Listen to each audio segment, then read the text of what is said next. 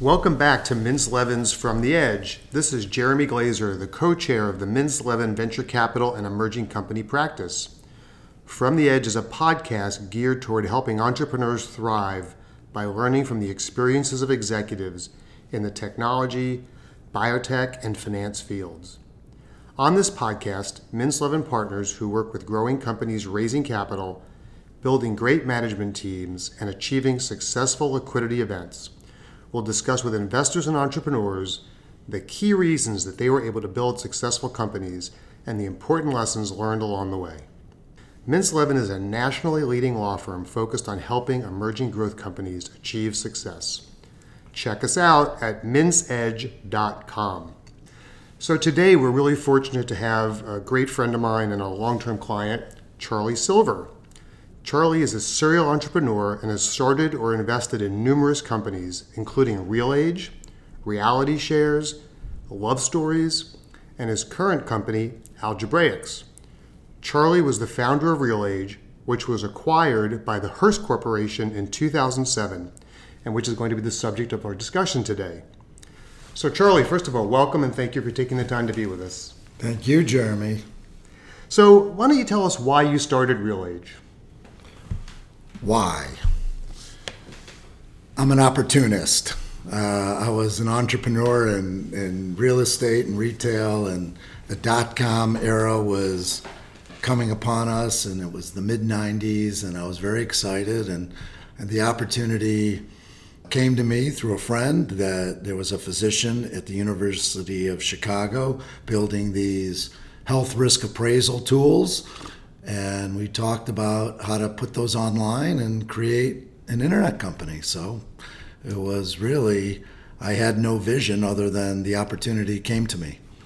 So, you know, I worked with you when, when RealAge was really just starting, and, you know, the business model, like so many startup companies, really changed over time. Talk a little bit about what the business model was and then ultimately what it became that helped you achieve success. Well, we knew it was all about collecting data. The whole principle of RealAge was we had these health questionnaires about everything to do with your health, your wellness, what you eat, how you exercise, etc. And we gave people their real age or their physiological age versus their chronological age and a plan on how to grow younger. So people were very interested. So we collected this huge amount of data, 300 data points per test taker. And we knew that data was very valuable, but we weren't quite clear on how to monetize it at first. We started an e commerce program. We started many, many advertising programs, but then after a lot of trial and error, we lasered in on pharmaceutical marketing and we became the most elegant and premier place for pharmaceutical companies to advertise online. So I think this is actually important to, to, focus on. You were you were basically a big data company before anybody even used that term big data. That's exactly right. 40 million users with 300 data points. And this is in the early 2000s, late 90s. Scalability was a huge problem. And, and you also really were one of the very first companies to figure out how to monetize email marketing.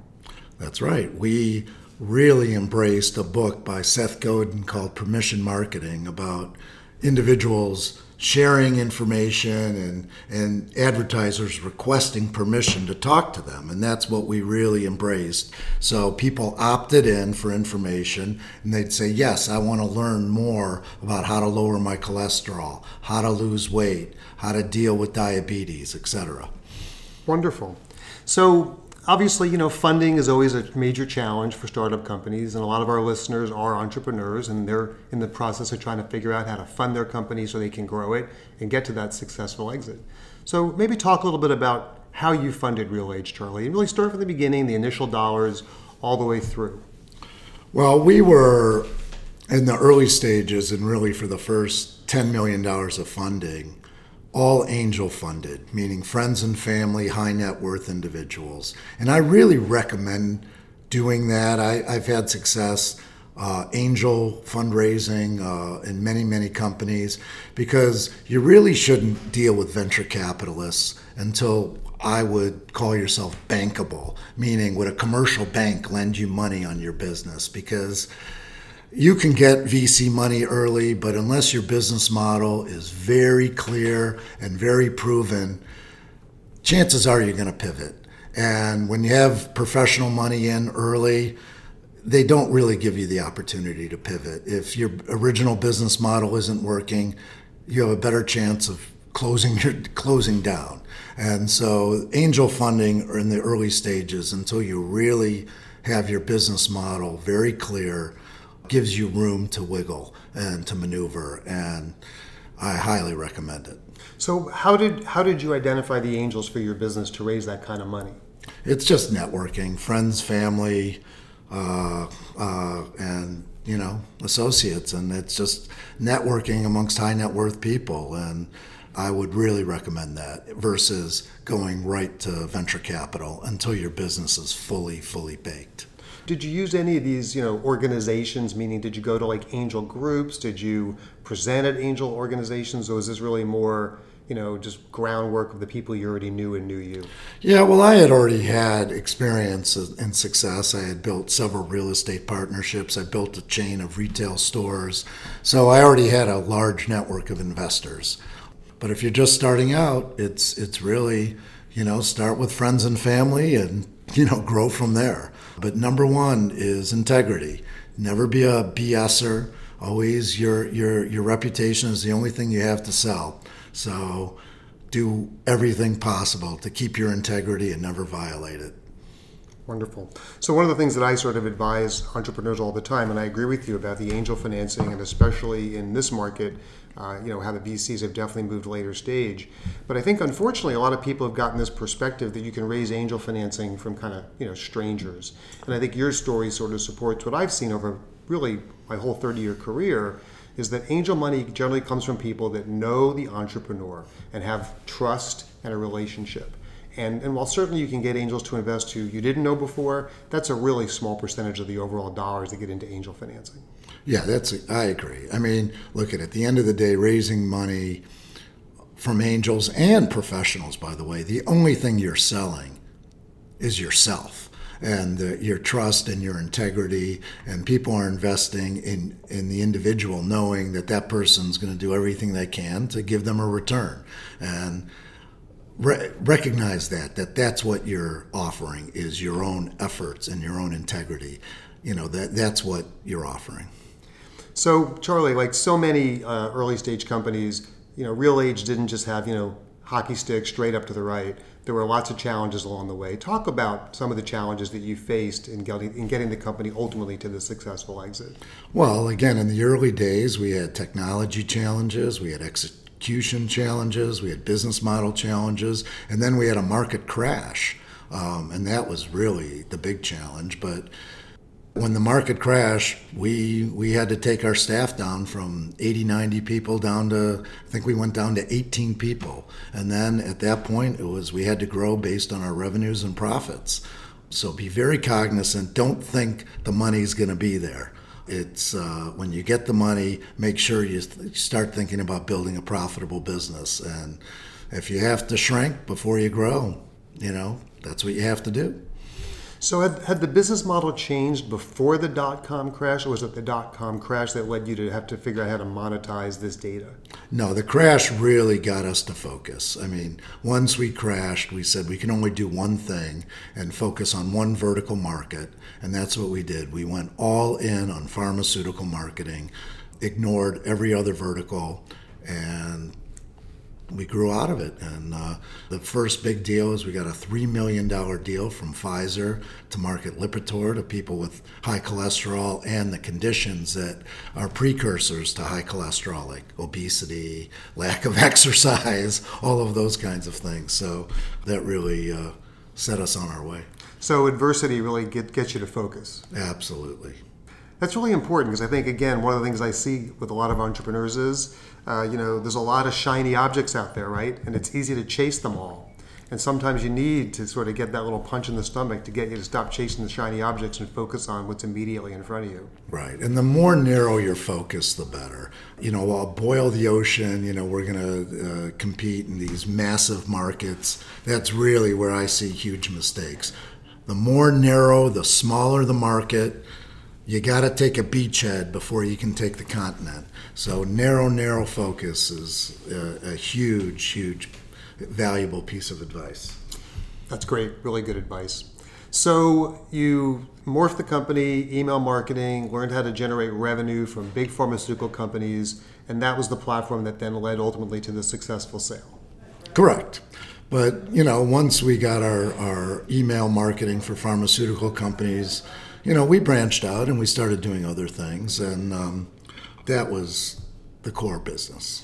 So let's talk about the sale process. I'd like to know, you know, why did you decide it was time to sell first, and then we could talk about the actual process. Well, because I took in angel funding, I mean, money was sitting in our balance sheet for 10 years. I mean, my job as an entrepreneur is to get investors liquid, and the IPO market didn't really seem available to us, and uh, we were we had a good growth rate in a great market, and it just seemed like the right time to sell. So how did you how did you do the sale process? And what I mean, let's get specific, right? So once you decide to sell, talk about some of the things you had to do to get ready, whether you know hiring people, investment bankers, and talk about the process. Yeah, well, it, uh, that's and by the way, I sold the company three times before we closed, and we had many buyers. And what really made the difference for us was having a highly professional CFO. The CEO is always the guy who's the uh, promoter, the salesman, the salesman in chief, but a big buyer. I mean, you know, when you're talking tens of millions, if not hundreds of millions of dollars, really relies on the CFO to be the person that is trustworthy and that there's nothing behind the curtain. That's what a buyer is very leery of that they buy a company and somehow something wasn't disclosed. And the CFO is really the person that's relied upon to provide that information. So if you're in the process of selling a company, make sure you have a great CFO because that's who closes the deal. Yeah, I agree. I think it is really important to make sure that your financial house and your you know organizational house is in order. And an experienced chief financial officer who's, who's been there and done that, like you had for your transaction, really makes it much more likely you're going to get to a successful close. Let's talk about the investment bankers. So you did end up using a banker. Talk a little bit about the process of identifying the banker and why you elected to go with an investment banker on your sale. Well, if a banker does their job well, they can be enormously helpful. And we ran a process with UBS, and it starts with, you know, they identify, you know, several dozen potential buyers, and they uh, send out a book and they say, please uh, show that if you're interested, and so maybe it starts with 25 companies and it gets narrowed down to six or seven, and then you put on a road show essentially. You meet with the, the buyers, and they orchestrated the whole thing. And by the way, they did a fabulous job for us. So that's how it worked. I mean, they started with 20, 25 companies got them to express their interest. If they expressed interest, then we met with uh, the management teams, and then you know then they put in their bids, and then it gets narrowed down to a couple more, and you know it's a whole very well orchestrated process, and they did a great job. And I would recommend if if you have that ability to work with a banker who really runs a process like that, to go for it. So, so when you decided to sell, and before you you uh, engage the banker, right? A lot of times entrepreneurs say, "Oh, I know who the, the obvious buyers are for my company." Was the Hearst Corporation an obvious buyer to you? Was that someone that you kind of knew might be interested, or did that come through the process? No, it came through the process. I mean, we had already engaged with uh, WebMD and some of the larger players in our space, and they had made offers that never closed. By the way, we had a very an excellent offer from WebMD that uh, went down to the day before they had to commit funds, and they backed out of the deal at the at the very last second. So, and we did not have a great banker at that point. So we didn't run the process to, that forced them to go through more diligence before they put in their bids. That's really interesting. That is interesting. So it sounds like you know there were a lot of uh, you know lessons learned during this process. So maybe talk a little bit about you know you've talked about the importance of a CFO. You talked about the importance of an investment banker. You've talked about the importance of you know focus. Maybe share a couple of other things that you think really came out of this experience that would be of benefit to a, a new entrepreneur out there. Well, there's one thing that um, I like. I teach everybody in my organization. What are the factors for success for a startup? I mean, is it capital? The answer, I mean, there's one overriding factor that makes all the difference in the world, and that's when you should think about selling.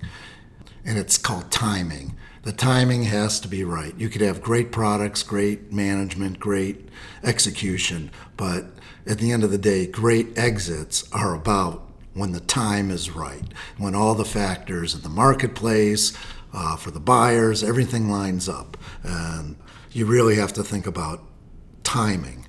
Um, and your timing was impeccable because you sold in 2007.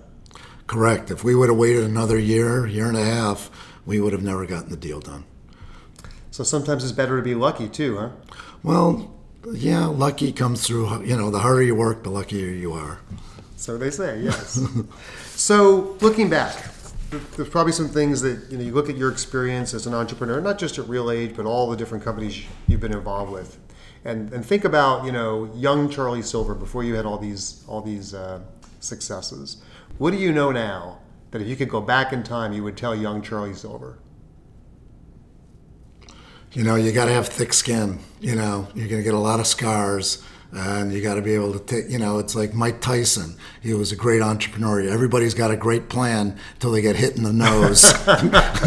Great line, yes. and that's you got to be willing to take punches and more punches and more punches because even the greatest entrepreneurs in the world out there believe me you may not read about it but they have taken their licks and their punches and you got to be willing to take them and keep on moving forward I think that's a really good point, Charlie. You know, one of the things that I share with uh, with my clients and, and friends is that when I look at the clients who succeeded in my you know 30 years of doing this and working with entrepreneurs, almost without exception, the, the ones that make it big are the ones that were right down to their last dollar before they made it big. It just takes, like you say, they, they kind of get hit, they get hit hard, and they're down on their knees, and then everything turns around and changes, and then they make it big. It seems to be a pretty consistent pattern. Yeah, uh, you know, starting businesses and taking responsibility for employees and investors is not for everybody. Having a thick skin is probably the number one criteria for success. Well, this is great. I want to just for as we wrap up, I want to just turn a little bit focus onto your current company, Algebraix, and maybe talk a little bit about you know how you got involved in Algebraix, and maybe just quickly you know how you funded it and how things are going now. Well, after Real Age was sold and um, I was looking for another opportunity, uh, I got pitched the idea that all data can be represented mathematically. And I knew the problems of big data. And if you do this mathematical approach, it solves a lot of problems in data management and computing overall. So I got very interested and I started investing in the company, but it didn't really have a business. It didn't have a plan. It was a technology company, and that's the exact opposite way to do it uh, uh, with a startup is invest in a technology and then look for a business. You should have a business first and then go find some technology. So this company has been a real challenge, although the technology has matured. Uh, we haven't really found the right business opportunity until just recently in the last year. You know, we're going all in on the blockchain and issuing our own cryptocurrency. And with the theme of own your data, we're going to be the first company that provides the ability for individuals to take back ownership of their data and get paid directly from advertisers instead of having Facebook and Google suck up all the money from advertisers. We're creating a platform on the blockchain so advertisers can connect directly to individuals and pay them with cryptocurrency to view their ads.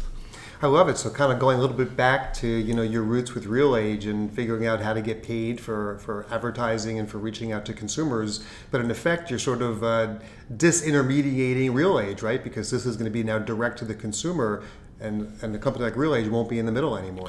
Well, yeah, I mean those platforms, Real Age, Facebook, Google, et cetera, they're not going away. But it's just like here's a new platform, and you know when new platforms come forward. I mean, they're very effective for certain categories. It doesn't mean the old ones go away. Television, radio, billboards still exist in the age of di- digital advertising, but we think the blockchain and uh, will disintermediate um, many middlemen, uh, not just in advertising, but in, in, in dozens of industries. The blockchain is like the dot com era.